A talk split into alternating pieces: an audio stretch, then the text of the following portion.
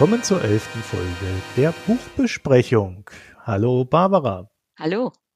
Und hallo Anna. Hallo. Ja, schon die elfte Folge. Wir haben schon elf Bücher gelesen. Ja?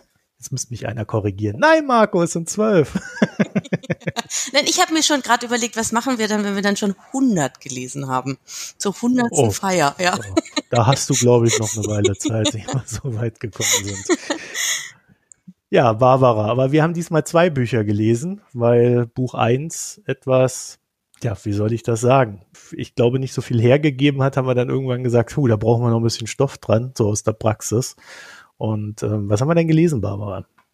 Ja, dann haben wir uns noch den Peter Thiel dazu genommen. Aber vielleicht kommen wir ja durch die Diskussion doch noch auf die guten Punkte aus dem Buch, das wir uns zunächst ausgesucht haben. Da geht es nämlich um ein Thema, das in aller Munde ist, der digitale Kapitalismus. Was ist das? Was bedeutet er für Wirtschaft und Gesellschaft? Und der Philipp Stab, das ist ein Soziologe für die Zukunft der Arbeit an der Humboldt-Universität Berlin, der hat sich mit diesem Thema schon sehr lange beschäftigt und hat jetzt sehr systematisch dargestellt, was ist der digitale Kapitalismus, ähm, wie kann man ihn beschreiben? Wie ist er entstanden? Wie funktioniert er? Was gibt es auch für Verwerfungen? Das analysiert er hier sehr äh, grundsätzlich und auch sehr genau. Ne? Er ist ja da nicht der Einzige, denn er spricht zwar sehr viel über den digitalen Kapitalismus. Er nennt das auch die, das ist der Untertitel seines Buchs, Markt und Herrschaft in der Ökonomie der Unknappheit. Da hört man schon, worum es eigentlich geht. Es geht um die Monopoltendenzen, die er ja nicht als einziger beobachtet, also zumindest in dem Diskurs um die derzeitige Entwicklung der Digitalisierung, glaube ich, gibt es noch regen Wettbewerb um die Meinungen. Deshalb, glaube ich, lohnt sich das Buch. Dennoch, weil man daran dann auch die Kritik auffädeln kann. Stab nimmt sich hier diese Unternehmen vor, die eine Übermacht gebildet haben. Und zwar sind das die traditionellen GAFA-Unternehmen, nämlich Google, Amazon, Apple und Facebook Manche nehmen auch noch Microsoft dazu, aber das ist ja kein klassisches Internetunternehmen. Und er guckt sich auch in China genau die gleichen Unternehmen an, die genauso arbeiten in Form eines digitalen Kapitalismus, vor allem Tencent, Baidu und Alibaba. Und über die haben wir ja das letzte Mal im Podcast schon gesprochen, als wir über Kai Fu Lees Buch gesprochen haben. Und er guckt sich, und das hm, ist vielleicht schon noch ganz interessant, er guckt sich diese Monopole nicht isoliert an als eigenständige Unternehmen, sondern in diesem Kontext der Unternehmensnetzwerke, die sie begründen. Sie sind Plattformunternehmen und damit begründet er auch seine Hauptthese, dass diese Konglomerate nicht nur in herkömmlicher Weise einen Markt beherrschen, eine Monopolstellung aufbauen, sondern diesen Markt geschaffen haben und ihn jetzt auch besitzen. Und damit sagt er, ist das Ende des Neoliberalismus, das für Wettbewerbsfähigkeit zwischen den Unternehmen, zwischen den Staaten stand, eigentlich zu Ende. Kann ich mal kurz zitieren. Ja, mach mal. War der Neoliberalismus die Eroberung immer neuer Felder durch den Markt, dann ist der digitale Kapitalismus die Eroberung des Marktes selbst durch eine kleine Zahl privatwirtschaftlicher Unternehmen. Und er erklärt dann in, sehr ausführlich die Phasen der Entstehung, wie das Ganze auch äh, funktioniert. Er nennt das Kontrollstrategien, die funktionieren über Informationskontrolle, den Zugang zum Markt, die Preiskontrolle, aber auch die Leistungserstellung selber, also wie beispielsweise bei äh, im, im Google Store oder im Apple Store, da wird ganz klar den App-Entwicklern äh, vorgegeben, was sie, was sie tun müssen.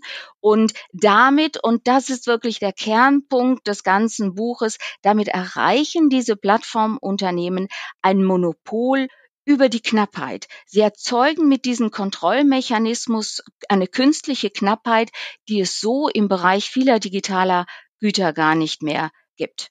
Und das führt zu Verwerfungen hm, in der Betriebswirtschaft, ähm, Stab äh, geht da den fraglichen Geschäftsmodellen nach, die sehr oft zu Lasten von, von der Konsumentenseite und der Produzentenseite geht. Äh, ein großer Teil im Buch, also ein großes Kapitel ist auch der Finanzialisierung der Betriebe äh, gewidmet, die gar keine Orte sozialen Wirkens mehr sind, sondern im Grunde genommen nur noch äh, finanzialisiert sind und als äh, vor dem ja vor dem Gesichtspunkt möglicher äh, Exit-Strategien betrachtet werden. Ähm, und natürlich schaut er sich auch die sozialen Ungleichgewichte an.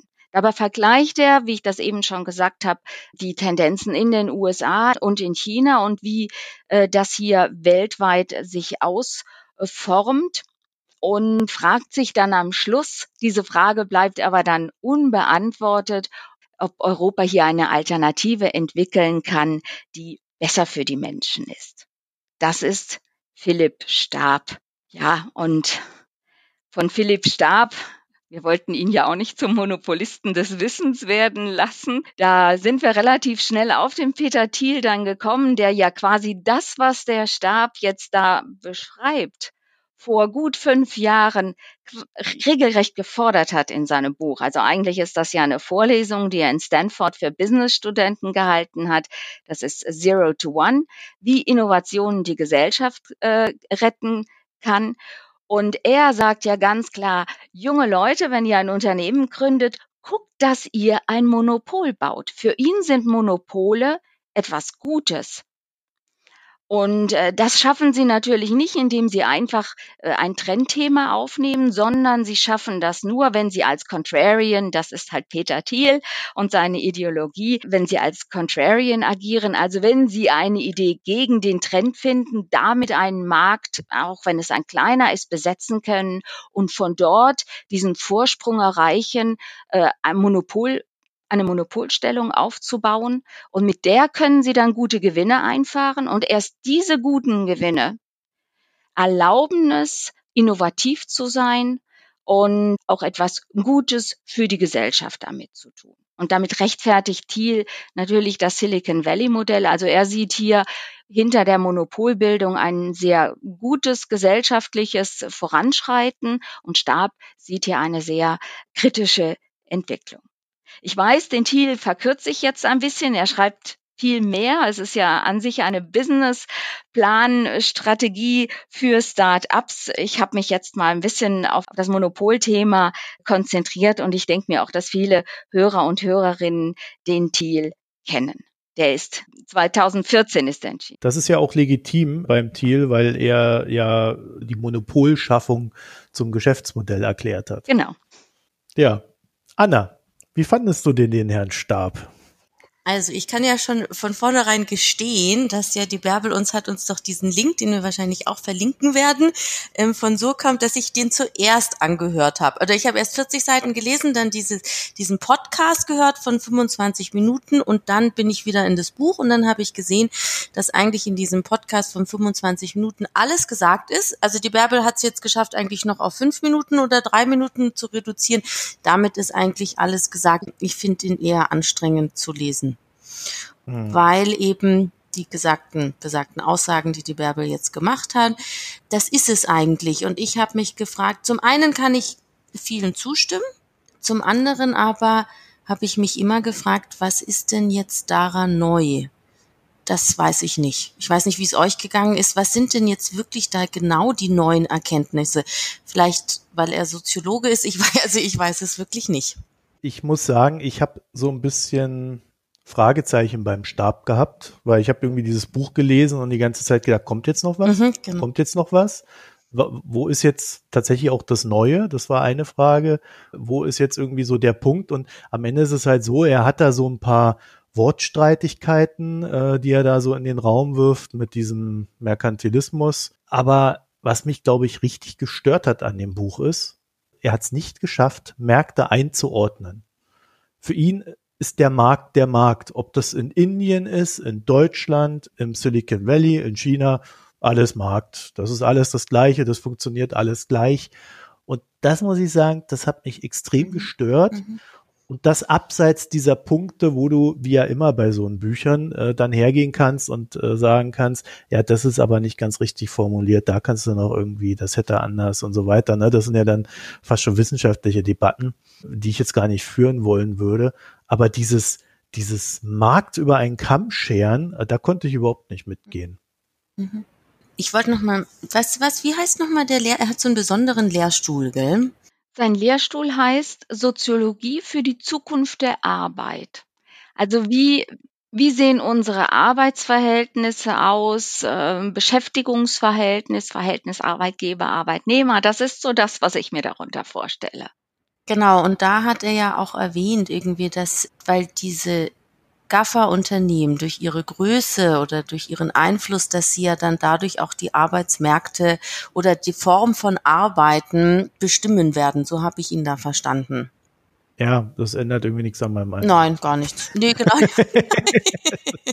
nein, eben, nein, es ist nur, es geht nur die, für mich diese, eben diese Einordnung des Buches überhaupt, ja. Also, schreibt jemand ja, es ist schon richtig, was ist ja. es, unter welchem Aspekt eigentlich, gell? Und dann hat er ja, ähm, weil du doch das mit diesen Wörtern, die er da kreiert hat, so, dann gibt es noch, ähm, diesen blockierten Konflikt, das finde ich auch so ein interessantes Wort, was er da irgendwie, ja, warum lassen wir das denn als Menschen überhaupt zu? Und dass er dann erklärt, okay, es ist eben ein blockierter Konflikt, wo wir gerade sind, weil wir ja eigentlich durch diese ganzen billigen Angebote als Konsument ja davon profitieren, aber irgendwie als Bürger haben wir doch Bürgerrechte und sollten doch dafür einstehen, aber dann machen wir unseren günstigen Konsum kaputt. Und das ist für ihn jetzt dieser blockierte Konflikt. Aber es war jetzt auch wieder für mich kein wirklicher Aha-Effekt. Mhm.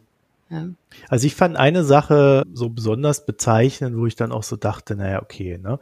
Und zwar hat er dann irgendwann so zwischendrin so ein, naja, ich will mal fast sagen, Ausfall aus dem Wissenschaftlichen gehabt.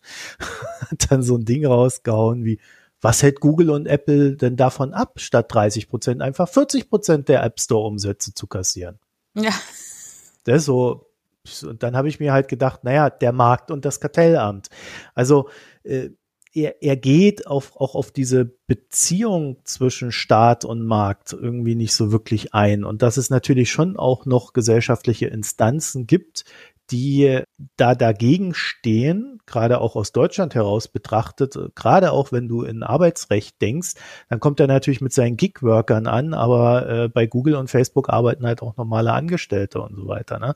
Also man kann das jetzt nicht immer nur so auf diesen Bedarfsfall herunterbrechen und sagen, alles ganz schlimm, sondern ich finde an diesen entscheidenden Punkten hat er mit seiner, mit seinem wissenschaftlichen Duktus gerade eigentlich vertuscht, dass er nicht wirklich viel Ahnung von der Materie hat in der mhm. Tiefe, sondern da ist er sehr oberflächlich geblieben. Ähm, ja, also ich habe jetzt das ganze Wochenende mit Soziologen und Politikwissenschaftlerinnen verbracht. Vielleicht bin ich deshalb etwas positiver gestimmt, aber ich muss euch beiden recht geben. Also diese ganze Governance Ebene, also Regulierung. Zu jedem Monopol gehört ein Wettbewerbsrecht und eine Institution, die, die, sich darum kümmert, den Wettbewerb aufrechtzuerhalten. Das blendet er relativ stark aus. Das kommt in Form von Strafzahlungen gegen Amazon, gegen Google, aber institutionell bleibt, bleibt das außen vor. Und ja, auch die Märkte werden überhaupt nicht differenziert. Also wenn er eben Soziologe ist, der sich mit Arbeit beschäftigt, hätte ich mir doch eine etwas andere Aussicht oder Auseinandersetzung mit dem Arbeitsmarkt äh, gewünscht. Da ist er also, mhm. und dadurch fällt ein bisschen auch die unterste Ebene weg. Also er kümmert sich nur um den Markt und guckt dann gar nicht, wie ist die Governance. Und er guckt sich auch nicht die Individuen an, auch mit der Gig-Economy. Also das bleibt alles sehr schablonenhaft. Und ich glaube, das Problem der ganzen Arbeit ist, äh, zumindest war das mein Eindruck, da steckt wenig Feldforschung dahinter. Ähm, das ist eine Literaturarbeit, eine ganz klassische Literaturarbeit. Der hat gelesen, was er da zusammengeschrieben hat.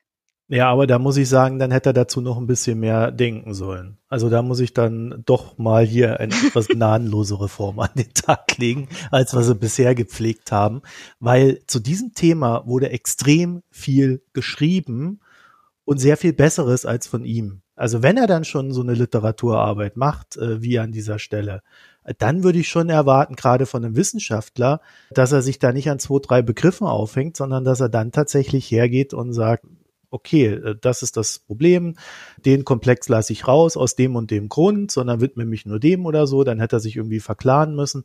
Aber äh, es ist halt, es will irgendwie alles und liefert für mich irgendwie nichts. Und das drückt sich dann auch darin aus, dass er bei dieser Frage nach dem Quasi-Monopol gar nicht an den Punkt kommt zu fragen, woher dieses Monopol überhaupt kommt. Ob es nicht vielleicht daher kommt, dass diese Unternehmen Kosten nicht zu tragen haben, die sie erzeugen. Ja, das, ist das gleiche, was wir ja beim Thema Umwelt immer wieder haben und bei Autounternehmen dass Autos im Endeffekt viel zu billig sind oder der Treibstoff, den diese Autos nutzen, wenn man den Schaden mit reinrechnet, den die in der Umwelt auslösen. Und äh, so hast du es halt auch bei, bei Amazon, Facebook äh, und Google, dass sie natürlich auch einen gewissen Schaden auslösen, wenn irgendwelche Fake News verbreitet werden, wenn völlig unreguliert jeder sein, sein Mist ins Internet reinspammen kann, wenn Tausende von Fake-Produkten auf Amazon verkauft werden. Da gibt's ja auch lustige Studien. Und da würde man ja dann auch eine Aufforderung finden zu sagen, da muss der Staat nachregulieren. Warum ist da die Kontrolle so schwach? Wie kommt das? Und wenn man dann hergehen würde und sagen würde, okay, Amazon, du kannst es ja alles machen, bloß dann musst du auch die Folgekosten dafür tragen, dann wäre die Preisstellung von Amazon im Markt eine ganz andere und dadurch dann auch die Konkurrenzsituation. Nein, das stimmt. Also auch wenn er sich, äh, glaube ich, so in Richtung politische Ökonomie bewegt, Überlegungen wie die der externen Effekte, nein, die habe ich so nicht gefunden. Das Trittbrettfahrertum habe ich gefunden, also das quasi das, was auch Mazzucato gesagt hat, dass sehr viele Innovationen gar nicht von diesen Plattformmonopolen kommen, so wie Thiel das eben dann auch schreibt, sondern äh, dass der Staat sehr mhm. viele Vorleistungen hier trifft und dass äh, quasi die Firmen das mitnehmen und davon profitieren, ohne auch Entschädigung zu zahlen, ohne überhaupt Steuern zu zahlen. Er hat auch noch eine ganz andere interessante Behauptung aufgestellt, die er einfach so in den Raum geschmissen hat. Und zwar hat er behauptet, dass die Preise auf den Plattformen ständig niedriger werden. Und dem würde ich vehement widersprechen, weil wir ja immer von Preisen sprechen. Also wenn ich etwas kostenlos nutze, ist der eigentliche Preis des Ganzen ja schwer dar darstellbar. Deswegen muss man ja dann eigentlich hergehen und sagen, naja, der wahre Preis, den ich als Kunde aber nie bekomme, weil ich es ja kostenlos nutze, der ergibt sich eigentlich aus dem, was Google oder Facebook mit der Werbung einnimmt, die sie durch mich verdienen. Und da sieht man ja, dass gerade durch diese ganze Skalierung das Ganze ja doch immer größer wird.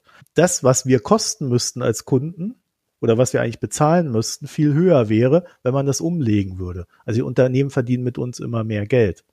Das andere ist, dass wenn du mal in den App Store reinguckst, eigentlich die Preise immer größer werden. Also selbst Netflix verteuert seit Jahren. Und was ich, ja, was ich mich auch gefragt habe, ist also auf dem ersten Blick macht das schon Sinn. Was er sagt, ist ja diese Macht auch über die Produzenten. Mhm. Und ähm, dass quasi wir Konsumenten irgendwo profitieren wir, aber die Produzenten nicht. Und das heißt, sie drücken ja dann auch ähm, den Gewinn der Produzenten und damit ja letztendlich wieder die Löhne und von denen hängen wir ja ab. Aber auf der anderen Seite haben die Produzenten ja einen wirklich, also einen riesigen Marktgewinn. Und darüber spricht er nicht oder ich habe es ich hab's nicht ge gesehen, dass ja auch die Produzenten an sich jetzt dadurch, dass sie wirklich online einen riesigen oder einen viel größeren Markt haben, ähm, steigen ja dadurch auch die Gewinne. Also die Produzenten sind ja nicht nur die Verlierer, weil sie jetzt irgendwie online auf einmal ähm, oder über Amazon ihre Waren anbieten können. Also das ist ja, also ich weiß nicht, ob das nur eine Verlustrechnung ist für den für den Produzenten.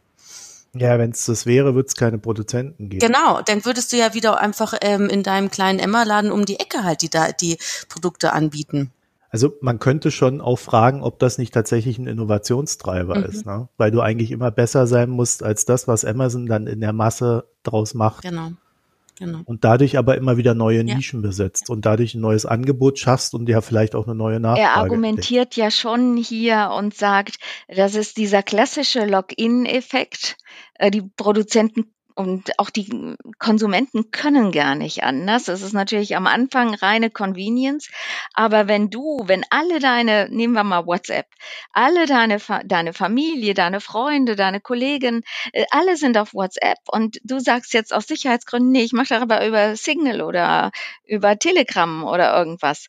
Die kriegt man nicht dahin. Also bleiben alle bei WhatsApp und äh, es ist ja auch kein so schlechtes Produkt an sich wenn man nur das Produkt, äh, weil man von der Oberfläche ja, aber her, das ne? ist ja auch ein Produkt, für das ich nichts bezahle, ne?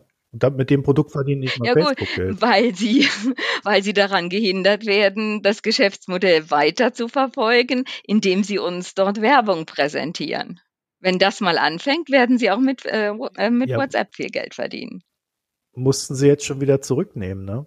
Also äh, da sieht man aber auch, dass es durchaus einen Verhandlungsspielraum gibt für die Nutzer. Gerade dann, wenn ein Unternehmen bereits viel Geld verdient, kann ein gewisser Druck da sein.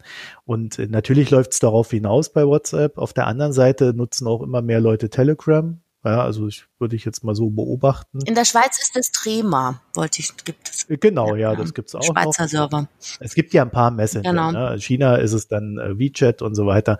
Ähm, funktioniert auch ganz anders als das, was wir hier haben. Aber ich, da sehe ich schon noch einen Markt. Und diese Behauptung dann, dadurch, dass das ja alles nur Internetunternehmen sind, die diese Messenger betreiben, dadurch ist es dann irgendwie ein Monopol. Also da kann ich nicht mitgehen, weil da gehen dann halt echt vier, fünf große Unternehmen äh, aufeinander los in diesen Märkten. Also da hat man dann auch schon richtig Wettbewerb. Das andere, was er so ein bisschen immer durchklingen lassen hat, ist, äh, dass, dass das alles ja auch so, also gerade bei dieser Login-Geschichte, dass das ja alles so, man hat keinen Spielraum und sonst noch was. Und ich glaube aber auch, wenn du dir das halt anguckst, so ein, die, die Produkte werden halt auch immer komplexer. Ja, also die, die, die Produkte selber werden, also wenn man es dann in der Logik nimmt, selber zu einem Marktplatz und äh, in diesem Marktplatz wiederum äh, findet dann halt Handel statt oder auch nur einfach Tätigkeit. Und äh, die Tätigkeit und der Handel, die vermischen sich dann so ein bisschen. Deswegen ist es immer schwer abzugrenzen und dann ist es tatsächlich schwierig, da irgendwie rauszukommen.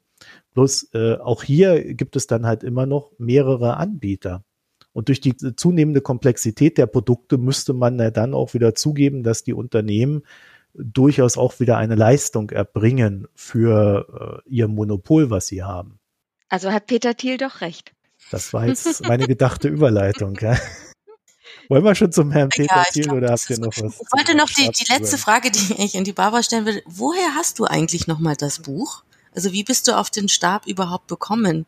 Na, das war meine Idee. Ah, das war deine. Ach, entschuldige. Äh, Ist der so prominent ausgestellt in den Kölner Buchhandlungen oder woher kommt das?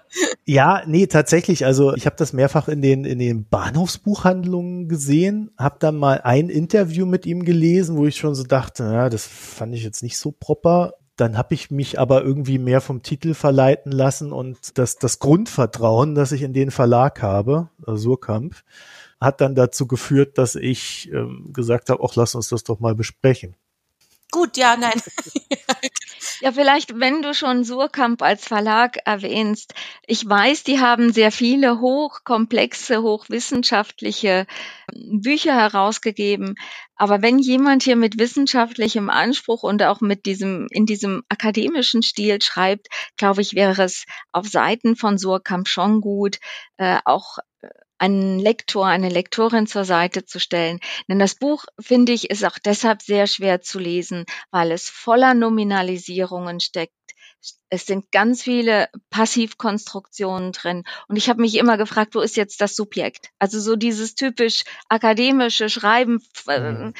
wissenschaftlich, ähm, das fand, das hat das Buch sehr schwierig gemacht. Also ganz im Gegensatz eben dann zu dieser sehr flott geschriebenen, äh, zu diesem Vorlesungsskript äh, von Peter Thiel. Das er ja nicht selber geschrieben hat, sondern das sind Ja äh, Notizen, die einer der Studenten aus der Vorlesung, der auch jetzt, glaube ich, äh, mit Thi- Thiel zusammenarbeitet, der das zusammengeschrieben hat. Gut, äh, zum, zum Herrn Stab noch ähm, ein letztes. Also ich bin es eigentlich gewöhnt, diese wissenschaftlichen Bücher zu lesen. Aber ich fand das besonders schlecht geschrieben in der Hinsicht. Sorry. Also ich habe mich echt schwer getan mit diesen teilweise Schachtelsätzen. Ähm, da dann noch, gerade wenn sich dann das so hinten raus verläuft, äh, dann da noch mitdenken zu können. Ja. Also da muss ich echt Sätze zweimal lesen und das passiert eher selten bei mir. Gut, zum Herrn Thiel. Ja, äh, ich sag's mal vorweg, ich fand das richtig gut zu lesen. Mhm. Also auch im Sinne von, ich fand's echt interessant. Mhm. Hätte ich nicht gedacht. Ich dachte, das ist ein Vollidiot. Entschuldigung. Also wegen den, weißt du, wegen seinen öffentlichen Auftritten hätte ich jetzt nicht gedacht, dass er dann doch, also es ist jetzt nicht sehr komplex, was er da abliefert, aber ich hätte ihn als noch weniger komplex eingeschätzt. Als rabiater vielleicht, sagen wir es mal so. Ja, und ähm, deswegen war ich dann, als ich dann so bei ihm ein bisschen gelesen hatte, eigentlich so ganz gut, ganz gut zufrieden, auch mit seinen Erläuterungen. Und ich glaube, der Kern, wir hatten es ja vorhin schon angedeutet, Barbara, der Kern, den könnte man sagen, der geht tatsächlich in diese Grundidee, dass man als Unternehmer ein Anrecht auf ein Monopol hat. also, das ist so äh, völlig weit weg von dem, was ich mir als Verbraucher so denke. Und da muss ich auch sagen, das ist dann halt auch der Denkfehler vom Herrn Thiel, denn er sagt, Märkte im Sinne von Konkurrenz sind ja eigentlich Blödsinn. Keiner verdient Geld. Ich als Verbraucher denke mir, ja, weil ich dann weniger bezahle, Herr Thiel. Genau. so. genau. Mhm. Also, ja, ne, und ja. äh, er hat das aber halt mit einer Selbstverständlichkeit ja. da vorgetragen. Also inhaltlich ist das auch nicht mehr, was er da zu diesem Thema zu sagen hat. Es ist jetzt nicht irgendwie tief ausgearbeitet, aber er hat das mit so einer Selbstverständlichkeit vorgetragen, dass das so ist, dass er ein Anrecht auf ein Monopol hat, dass er dann ja den zweiten Schritt gehen konnte und sagen konnte, und wenn wir ein Startup machen, dann wollen wir eigentlich nur Startups, die äh, Monopole erreichen. Punkt. Ja, weil er diese Trickle-Down-These vertritt, also nicht im Sinne von ökonomisch runtertropfeln, sondern er sagt, Mensch, wenn es den Unternehmen gut geht, dann können sie eben auch neue Innovationen entwickeln, davon haben wir alle was und äh, das ist dann für ihn äh, auch gut. Aber klar, also das ist jetzt so diese typisches, ach, ich will jetzt niemanden verurteilen, also diese Entwicklersicht, also die Nutzer letztlich, man hat eine Idee für was. Aber was das aus Verbraucher, Konsumentensicht nachher äh, heißt, hm, das ist eigentlich egal.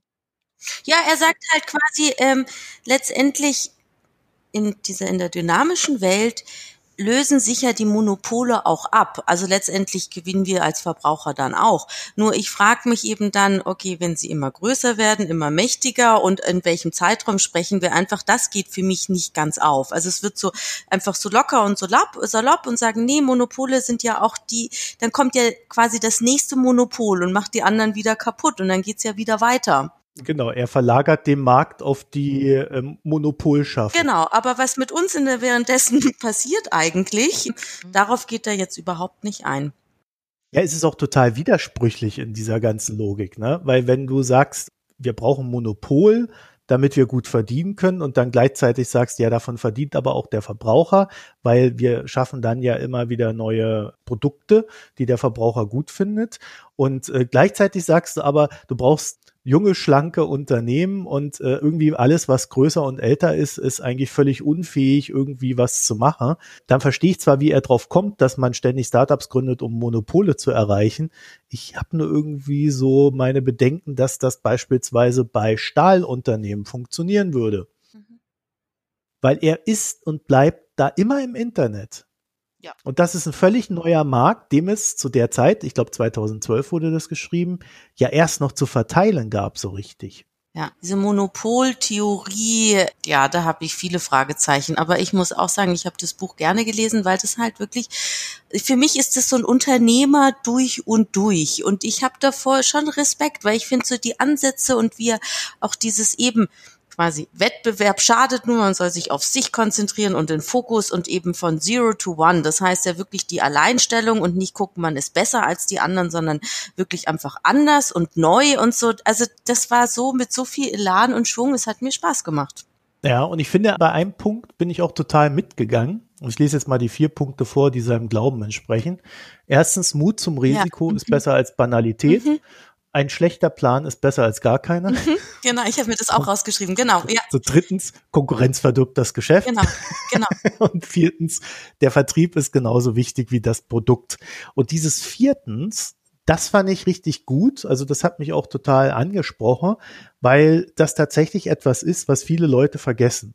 Die glauben, sie haben ein gutes Produkt und alles andere kommt von selbst. Genau. Und das stimmt schlichtweg nicht, zumindest nicht dann, wenn du in einer gewissen Größe äh, operieren willst.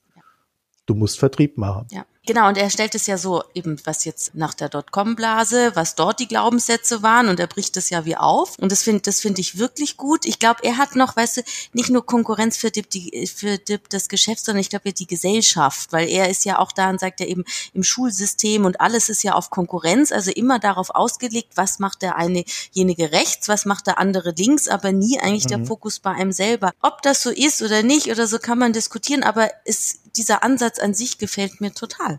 Ja, ich lese noch mal die vier anderen ja, ja. Glaubenssätze äh, vor, die er ablehnt. Erstens gehe in kleinen Schritten vor, weil angeblich große Visionen für die Blase damals verantwortlich waren. Stichwort neuer Markt.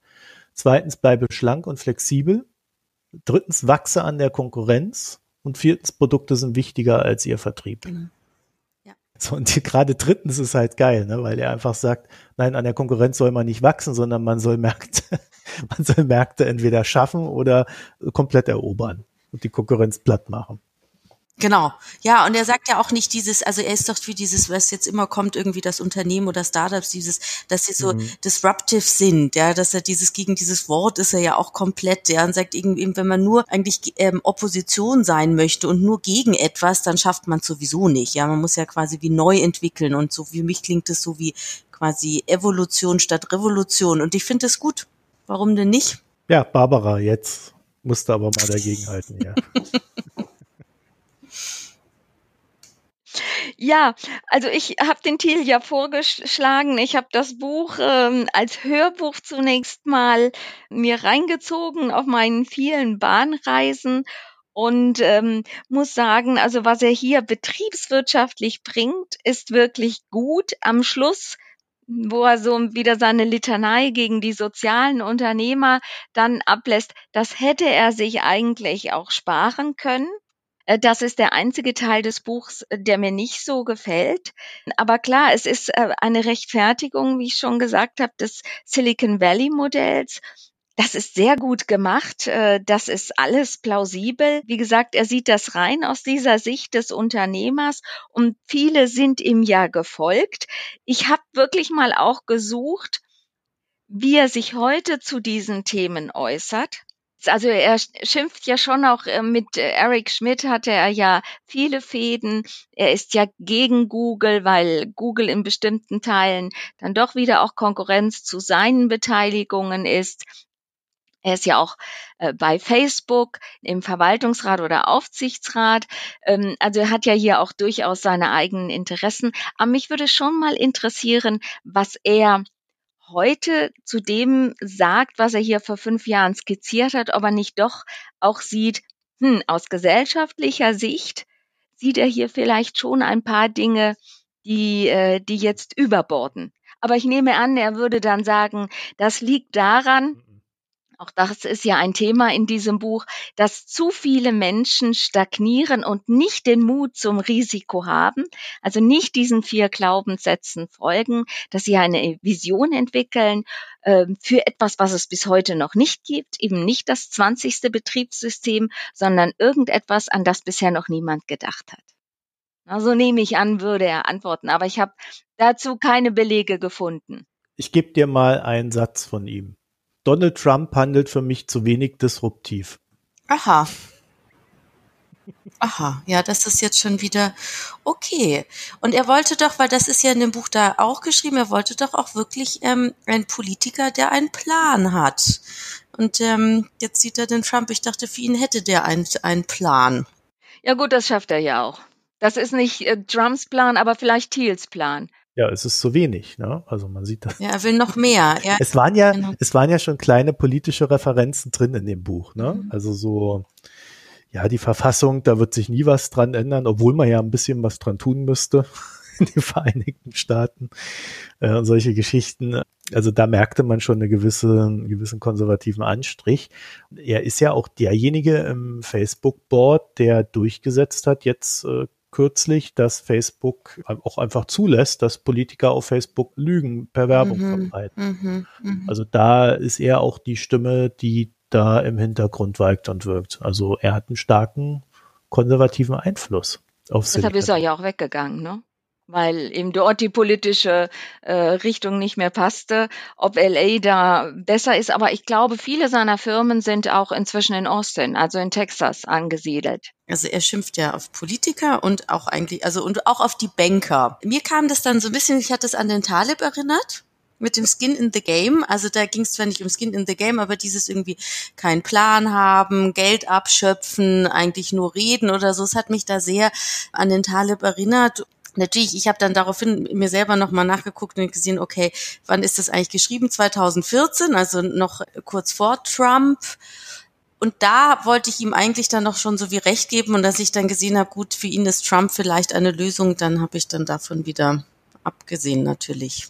Also er unterscheidet doch da zwischen eben, wenn man in die Zukunft guckt, ob sie optimistisch, pessimistisch, konkret oder unkonkret ist. Und ich fand es doch so interessant, weil wir Europäer, wir sind doch diese unkonkreten Pessimisten.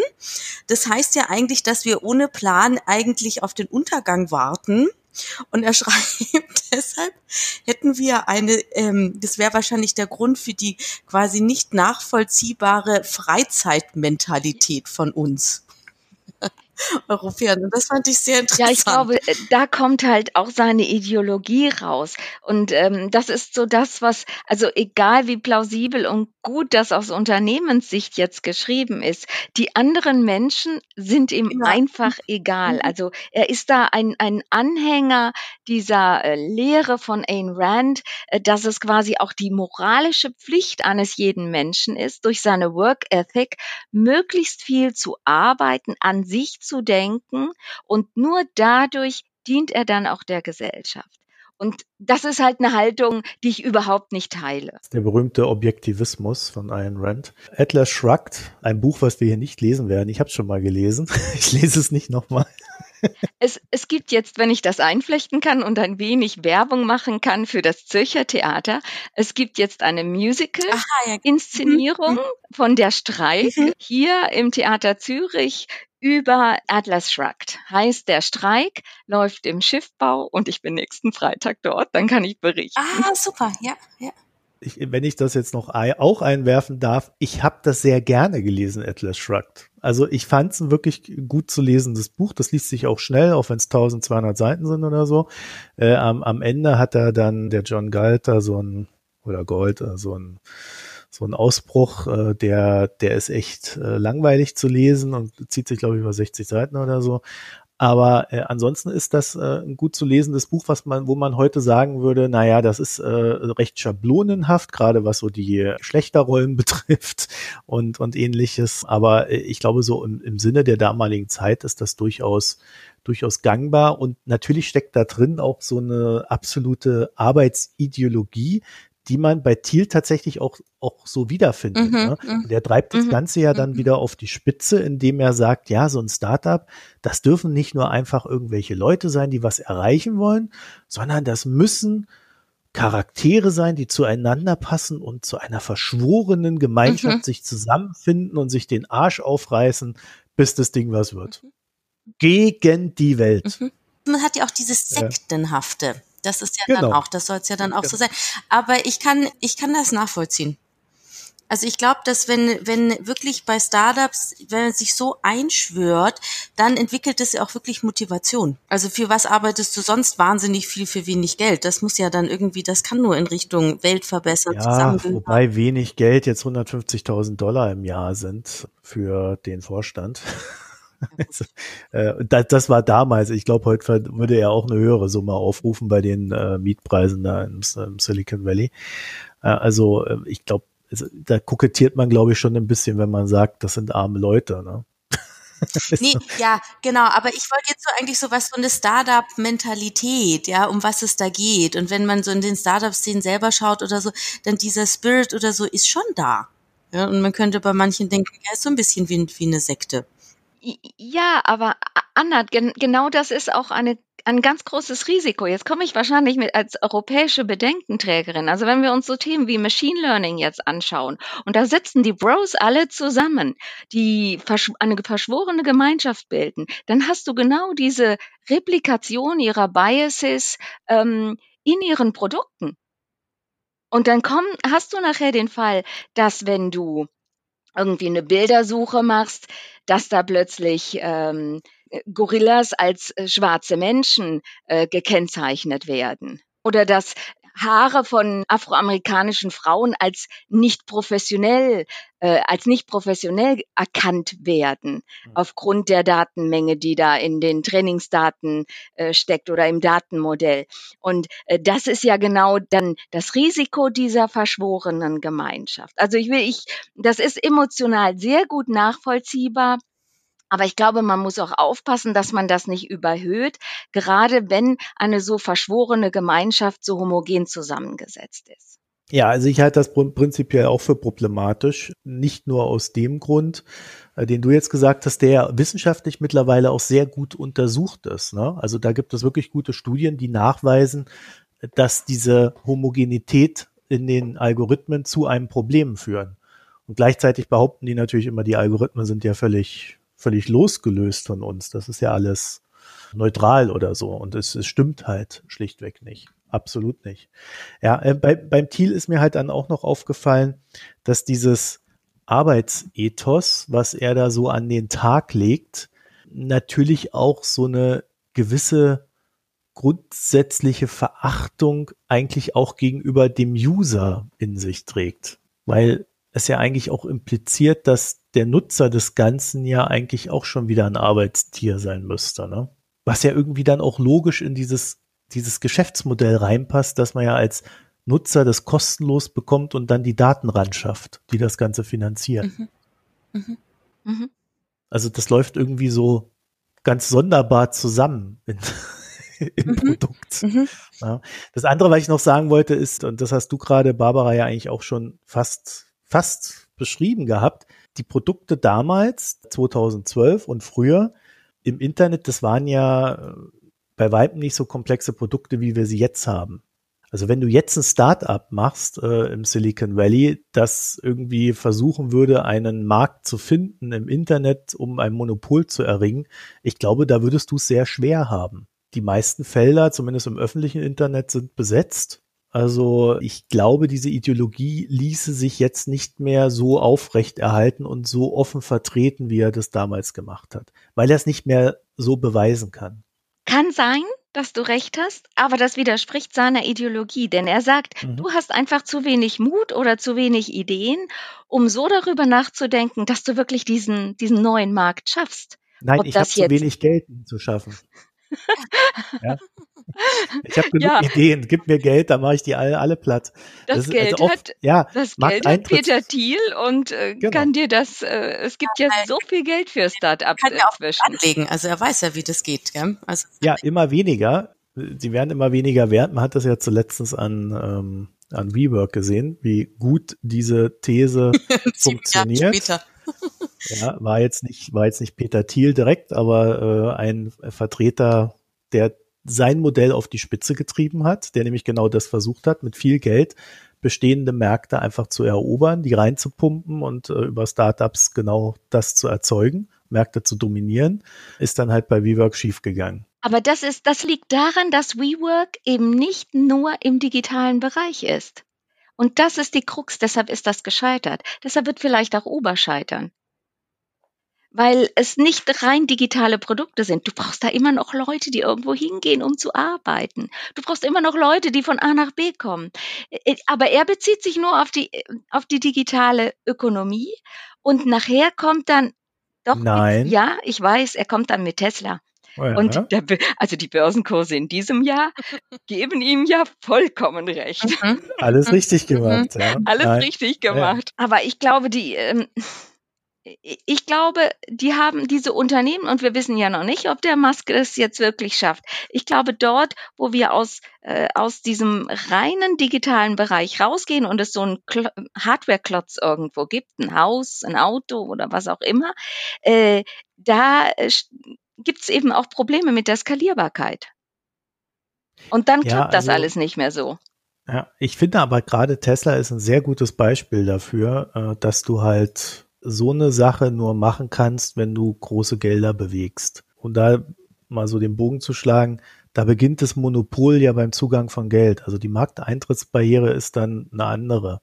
Aber äh, auch Tesla musste dann natürlich in der Folge zeigen, was, was sie können. Und da geht's ja auch nicht nur um das Auto, da geht's ja auch um die Stromversorgung dahinter, da geht es um die Batterien und so weiter und so fort. Und die anderen Autohersteller haben jetzt natürlich wirklich dieses Problem, dass sie diese Batterien technisch noch, sie sind nicht auf der gleichen Höhe wie Tesla. Und äh, in der Tierlogik hat Tesla da tatsächlich momentan die Chance, ein Monopol zu mhm. erringen. Mhm. Technisch gesehen. Und aus diesem Monopol heraus eine sehr starke Marktstellung zu erreichen. Und bisher funktioniert das super. Also es funktioniert auch noch nicht im Sinne von verkauften Autos, sondern erstmal nur im Sinne vom Börsenkurs. Im Sinne es funktioniert nicht. Ich würde sagen, er könnte sehr viel mehr verkaufen. Es geht darum, dass er nicht genug produzieren kann. Ja, auch, aber äh, der Markt hat natürlich auch physikalische Grenzen, weil die Nachfrage nach den Rohstoffen halt gerade so ein bisschen, der die auch eine Hemmschwelle ist. Gut, jetzt wollen wir uns nicht in diesen Details verlieren. Was ich nur sagen wollte, war, das Geld, was bei Tesla aufgewendet wurde, das sprengt ja bei weitem, was die bei Facebook und Co. in die Hand nehmen mussten. Ja, also äh, allein diese äh, Fabrik da in Brandenburg, die wird ja wieder vier Milliarden ja, genau. kosten. Da, da kommen dann 300 Millionen von der EU-Förderung und das, na, aber das sind halt irrsinnige Summen. Und äh, wer kann die aufbringen? Doch nur professionelle Investoren. Das heißt, die Idee allein hilft dir überhaupt nicht weiter. Du brauchst Geld und Geld ist da in diesem Sinne für diesen Markt und jetzt äh, komme ich zu dem Punkt, den ich machen will. Es gibt einen Markt für Startups und den hat Thiel mit geschaffen. Was er geschafft hat, ist Startups zu industrialisieren er hat ein Ökosystem für, für Startups aufgebaut in den USA. Und oftmals funktioniert es gar nicht so, dass da irgendein Markt errungen wird. Das sind nur diese Leuchtturmprojekte, auf die er dann immer verweisen kann. Meistens funktioniert es so, dass ein Startup hochgezogen wird, genug Geld reingepumpt wird. Dann haben sie vielleicht noch eine ganz nette Technik, aber vor allen Dingen wird eins gemacht, das Startup wird gekauft, weil die Leute, die da drin arbeiten, halt als Arbeitskräfte gebraucht werden bei Google, Facebook und Co. Diese Startup-Industrie, die hat er mit zu verantworten. Ich finde, das Buch lenkt davon ab. Wir, wir diskutieren ja eigentlich recht viel. Also es gibt ja eben das Buch gibt es ähm, Diskussionsstoff und gleichzeitig mich aber habe ich mich beim Lesen gefragt, eben, für wen ist das, ist dieses Buch? Klar, es ist eine, eine Vorlesung oder Präsentation an Studenten, aber wenn wir jetzt auch an unsere Hörerinnen und Hörer denken, für wen ist dieses Buch gemacht? Das habe ich mich gefragt, weil eben genau das, was du sagst, letztendlich ist es für Studenten, die Startups entwickeln, aber eben, wie du selber gesagt hast, es hängt ja so viel mehr davon ab, ob jemand erfolgreich ist oder nicht. Und wenn es nur um die innere Einstellung geht, das entweder hat, haben die Studenten das oder nicht. Da brauchst du jetzt auch kein Buch irgendwie darüber schreiben. Also ich, ich habe nicht verstanden, wer eigentlich da angesprochen werden soll. Er selber. Ja, oder er gibt sich wieder, was er so denkt. Ja, ja, ich glaube, dass er die Öffentlichkeit mag. Und äh, es ist jetzt nicht das schlechteste Buch in dem Sinne. Ne? Also man kann viel drüber diskutieren, man kann viel drüber nachdenken, man kann auch ein paar Sachen rausziehen für sich und sagen kann, ja, das sind so Felder, die sehe ich ähnlich oder da müsste ich mich verbessern oder so. Also, ne, das kann man alles machen. Also in dem Sinne funktioniert das schon, finde ich. Und ich glaube, wenn du, und das hast, äh, ich glaube, Barbara, du hast, äh, nee, oder äh, Anna, du hast es vorhin, glaube ich, gesagt, also dieses, die, diese Idee einer verschworenen Gemeinschaft, ich, glaube, für so ein Startup ist die schon nicht ganz verkehrt und da kann man schon so ein paar Ideen bekommen, wie man so ein Startup aufbauen müsste. Halt jetzt nicht im Detail. Genau, aber die Sache ist, wenn du schon ein Startup bist, ähm, bringt es da noch was? Weil ich glaube, das sind so Themen, also das, weil ich habe doch, also in den letzten Jahren ja selber eine Organisation aufgebaut und ich fand interessant, weil ein paar Sachen habe ich wieder entdeckt ja, oder wiedergefunden und es war interessant, weil ich gemerkt habe, ui, ganz intuitiv haben wir das ja so gemacht. Aber würde ein Buch helfen, so zu werden? Ich glaub's nicht. Ja, deshalb ist es so, wen, wen möchte er ansprechen? Natürlich kann man als Studenten und dann hat er das gesagt, aber entweder ist das in Menschen drin oder nicht. Also jemand, der ein Startup gerade gründet oder gründen will, ich weiß nicht, ob er deshalb erfolgreicher wird, weil es mhm. ändert den Charakter nicht. Ich glaube, das Buch ist für die Öffentlichkeit gedacht. Genau aus dem Grund, den du jetzt gerade charakterisiert hast. Also man wird nicht zum Unternehmer, indem man ein Buch von Peter Thiel liest. Nee. sondern vielleicht schon für Ermutigung und Motivation, weil man auf dem Weg ist. Aber ich denke, es ist vor allem eine Rechtfertigung, eine Legitimation seines eigenen Handelns vor der Öffentlichkeit. Oder eine Idealisierung seines Handelns. genau. Das war das, was ich gerade versucht habe, euch nahezubringen. ja, da liegen nur Nuancen das ist mir nicht gelungen, wie ich merke. ja, also da. Äh naja, äh, also auch vor sich selber, ne? Ich glaube, dieses Ich ist bei ihm ganz wichtig, dass für sich selber Dinge ausformuliert und als super hinstellt. Genau. Das ist so auch, weil, Bärbel, glaube ich, du hattest das ja gesagt, dass beim Stab fehlt dir das Ich und dann musste ich sofort denken, ja, beim Tier kommt es dafür die ganze Zeit eigentlich, gell? Ja, ja, die sollten sich zusammentun. Genau. ja, das ergänzt sich doch dann ja, ganz gut. Genau, eben, ja. also, äh, ich hätte zum Herrn Thiel nichts mehr anzumerken. Ich bin da weitestgehend durch. Ich auch. Ich auch. Ich habe noch vielleicht zum Abschluss, weil das habe ich dann doch beim Lesen ähm, einige Freunde und Freundinnen gefragt. Er fängt doch an, das Buch mit diesem, dass er im Bewerbungsgespräch gerne fragt. Mhm. Ähm, welche Überzeugungen teilen Sie nur mit ganz wenigen Menschen? Und diese Frage finde ich nicht schlecht. Also das finde ich wirklich interessant, weil ich habe dann auch selber angefangen und habe dann so gemerkt, na ja, also mit wenigen, ja, vielleicht mit einer bestimmten Anzahl für Gruppe oder Richtung oder irgendwie, aber mit wenigen und wo ich gemerkt habe, na, so speziell ist man vielleicht dann doch nicht, gell? Also es ist einfach, ich finde es ich find's eine gute Frage. Ja, ich würde dem nicht widersprechen. Allerdings das Problem ist, wenn du das in so ein Buch reinschreibst, dass das die Frage ist, die du jedem stellst, äh, dann weiß natürlich auch jeder, den du künftig treffen wirst, genau, was du ihn fragst und bereitet sich da entsprechend drauf vor. Ne? ja, Die Antwort hat er gleich mitgeliefert. Genau, genau. Aber, aber, das, aber auch wenn sich jemand vorbereitet, mach das mal. Also weißt du, auch dann finde ich mal die Antworten mhm. interessant, weil wie kannst du dich da wirklich drauf vorbereiten? Also ich finde es nicht so trivial. Ja, und wie ist denn nun die Antwort? Ja, das ist eben, ich habe eher bin ich dann depressiv geworden, habe gemerkt, so speziell bin ich gar nicht. Deshalb sehr antwortungs, äh, keine Antwort, ja. Ja, ich glaube, in Europa haben wir da mehr auch so eine innere Bescheidenheit. Ja. Ne? Ja, genau. Also das vielleicht noch zum Abschluss, also den Anfang des Buches zum Abschluss. Also wenn ich so als Fazit, wenn, wenn ich da mal voranschreiten darf, äh, also ich würde wirklich davon abraten, den Philipp Stab zu lesen, weil es ist wirklich nichts Neues drin und viele Sachen, die wir eigentlich jetzt schon wissen können, wenn wir in diesen Diskursen drin sind, die sind da nicht drin. Es werden Gedanken gar nicht ausformuliert, die eigentlich schon längst in diesem Diskurs drin sind. Also da, da war ich eher unzufrieden ähm, und mochte auch den Schreibstil nicht. Und äh, beim Thiel muss ich sagen, habe ich vielleicht auch eine sehr niedrige Erwartung gehabt und fand es dann aber ganz erheiternd, auch weil ich mich da so dran reiben konnte. Ne? Also ich wusste, dass das jetzt nicht irgendwie einen hohen Anspruch hat und äh, es las ich dann auch recht schnell und dann manche Sachen fand ich dann ganz gut so vom Ansatz her und beim Rest habe ich mir dann so, also dieses, ja, ja, also dieser Libertäre da. also, ne, aber ähm, das hat dann trotzdem Spaß gemacht. Ja, und wir dürfen nicht vergessen, dass er hat ja, das haben wir gar nicht gesagt, er hat auch Grafiken reingesetzt, gell? Er hat sich ja, ja schon versucht, ja. auch mit Grafiken auszudrücken. Es erleichtert. Ja, sein Ghostwriter. ja, oder er, genau. Ja, die waren jetzt auch nicht so anspruchsvoll. Nein, eben ja. genau, aber er hat es versucht, ja. ja. Barbara. Ja, ich habe den Tier gern gelesen, also das Buch. Sonst äh, liege ich sehr häufig quer mit ihm. Ähm, er ist aber jemand, der seine Gedanken, auch wenn sie mir unsympathisch sind, sehr klar und ohne Umwege äh, transportieren kann, kommunizieren kann. Das habe ich geschätzt. Und das Buch, ich würde schon sagen, wer mal nachvollziehen kann oder möchte, wie sich, äh, wie sich hier das Silicon Valley ideologisch entwickelt hat, der ist bei Peter Thiel und diesem Buch äh, sehr gut aufgehoben.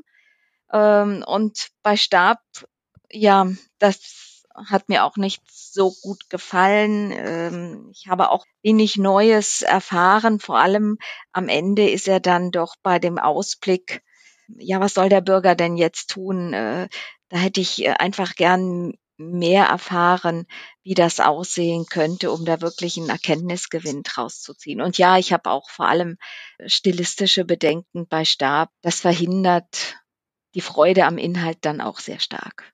Eine Frage habe ich noch. Wenn ihr den Thiel gelesen habt oder habt ihr beim Lesen vom Thiel auch den Eindruck gehabt, wenn man den so liest, dann sind doch die Thesen von Kai Fu Lee über das Silicon Valley irgendwie Quatsch. Dieses, ne, die, die äh, sind doch alle schon satt und. Hm. Also da sind vielleicht fünf Jahre doch wichtig. Und ich glaube, im Silicon Valley hat sich die Stimmung sehr stark verändert. Und wir haben ja tatsächlich auch sehr viel, ähm, sehr viel Wettbewerb dort. Äh, die 20. Food Delivery App, das war ja so, ist ja so dieser Klassiker. Ähm, auch wenn man sich, ähm, gut, das ist jetzt eine Sitcom, also kann ich aber sehr empfehlen. Silicon Valley gucke ich total, habe ich sehr gerne geschaut. Ähm, da, da hat sich, da hat sich die Kultur sehr stark geändert und ich glaube auch, dass das Thiel damit jetzt am Ende ist. Deshalb ist er auch weggezogen. Das ist nicht, das hat nicht nur politische Gründe, sondern ich glaube, die Art der Start-ups, wie das Silicon Valley sie groß gemacht hat und auch vor allem ihre Art der Finanzierung über die, äh, übers Venture-Kapital, das ist zumindest für ihn nicht mehr interessant. Macht er jetzt Filme oder? Das hat er ja schon immer gemacht. Also, das ist übrigens einer meiner Lieblingsfilme. Darf ich noch mal was empfehlen? Worüber wir gar nicht gesprochen ja, haben. Thank You for Smoking ist das. Das ist, der Film ist, ich glaube, von allen PayPal-Brüdern aus der Geschäftsleitung damals mitproduziert worden. Und das ist ein wunderbarer Film über Rhetorik und die Wirkung von Rhetorik und auch die Wirkung von PR und Lobbyarbeit in Washington. Thank you for smoking. Den hat Peter Thiel und Elon Musk und der Levi, die haben das alle mitfinanziert. Gut, Anna, dann von dir die Abschluss. Ähm, ich glaube, ich, äh, ich habe jetzt gerade überlegt, aber ich habe eigentlich gar nichts mehr hinzuzufügen. Also ich denke, beim Stab reicht unser Podcast. Also ich habe ja angefangen mit dem Surkamp-Pod, aber ich denke, es reicht eigentlich wirklich unserer. Man, Wir werden Surkamp aber verlieren. Ja, eben. Und den kann man dann trotzdem noch anschauen und dann ist es, ähm, glaube ich, reicht das. Und den Thiel eben, ich habe ihn ja auch gerne gelesen, aber immer noch mit dem Fragezeichen, für wen ist es denn eigentlich wirklich? Deshalb, ich, ob ich es jetzt wirklich, mhm. deshalb dieses mit dem Empfehlen, weil wenn ich jetzt auch überlegen würde, jetzt meinen Freunden oder Freunden oder Bekanntenkreis, ich wüsste gar nicht, auf welcher, warum eigentlich empfehlen. Ich glaube, wenn man sich für die Szene interessiert, mhm, mhm, wenn man sich ein bisschen für die Historie des Silicon Valley interessiert, weil das ist, glaube ich, ein ganz guter Abriss äh, äh oder Einblick in den Abriss einer Zeit, dann ist das definitiv interessant, wenn man Peter Thiel vielleicht nochmal vertieft irgendwie sich zu Gemüte führen will, dann auch. Ja, wenn man sich äh, gänzlich nicht für Unternehmen Silicon Valley oder sonst was interessiert, dann äh, muss man das nicht lesen. Was ich halt interessant finde an Thiel ist, dass er äh, eigentlich völlig aus der Art gefallen ist, was das Silicon Valley betrifft, weil das Silicon Valley tickt ganz anders wenn du da so die spirituellen Theorien dir anguckst, die da so im Silicon mhm. Valley da sind, mhm. dann gehen die alle in eine völlig andere Richtung. Ja, und spätestens seit 2009 suchen die da alle äh, ihren Purpose und sonst noch was. Also das ist, also Thiel ist nicht das Silicon Valley und mhm. ich glaube, deswegen ist er so interessant mhm. für mich, mhm. als, als Buch zu lesen ja. gewesen. Äh, und ähm, ansonsten halte ich ja von dem, was so ähm, da im Silicon Valley als Theorien über Unternehmen rumgeht, da gibt's ja sehr viel gute Sachen, die ich tatsächlich sehr gut finde, ähm, die natürlich auch im Valley selber überhaupt nicht umgesetzt werden. Äh, das wissen wir alle, das wissen die auch selber.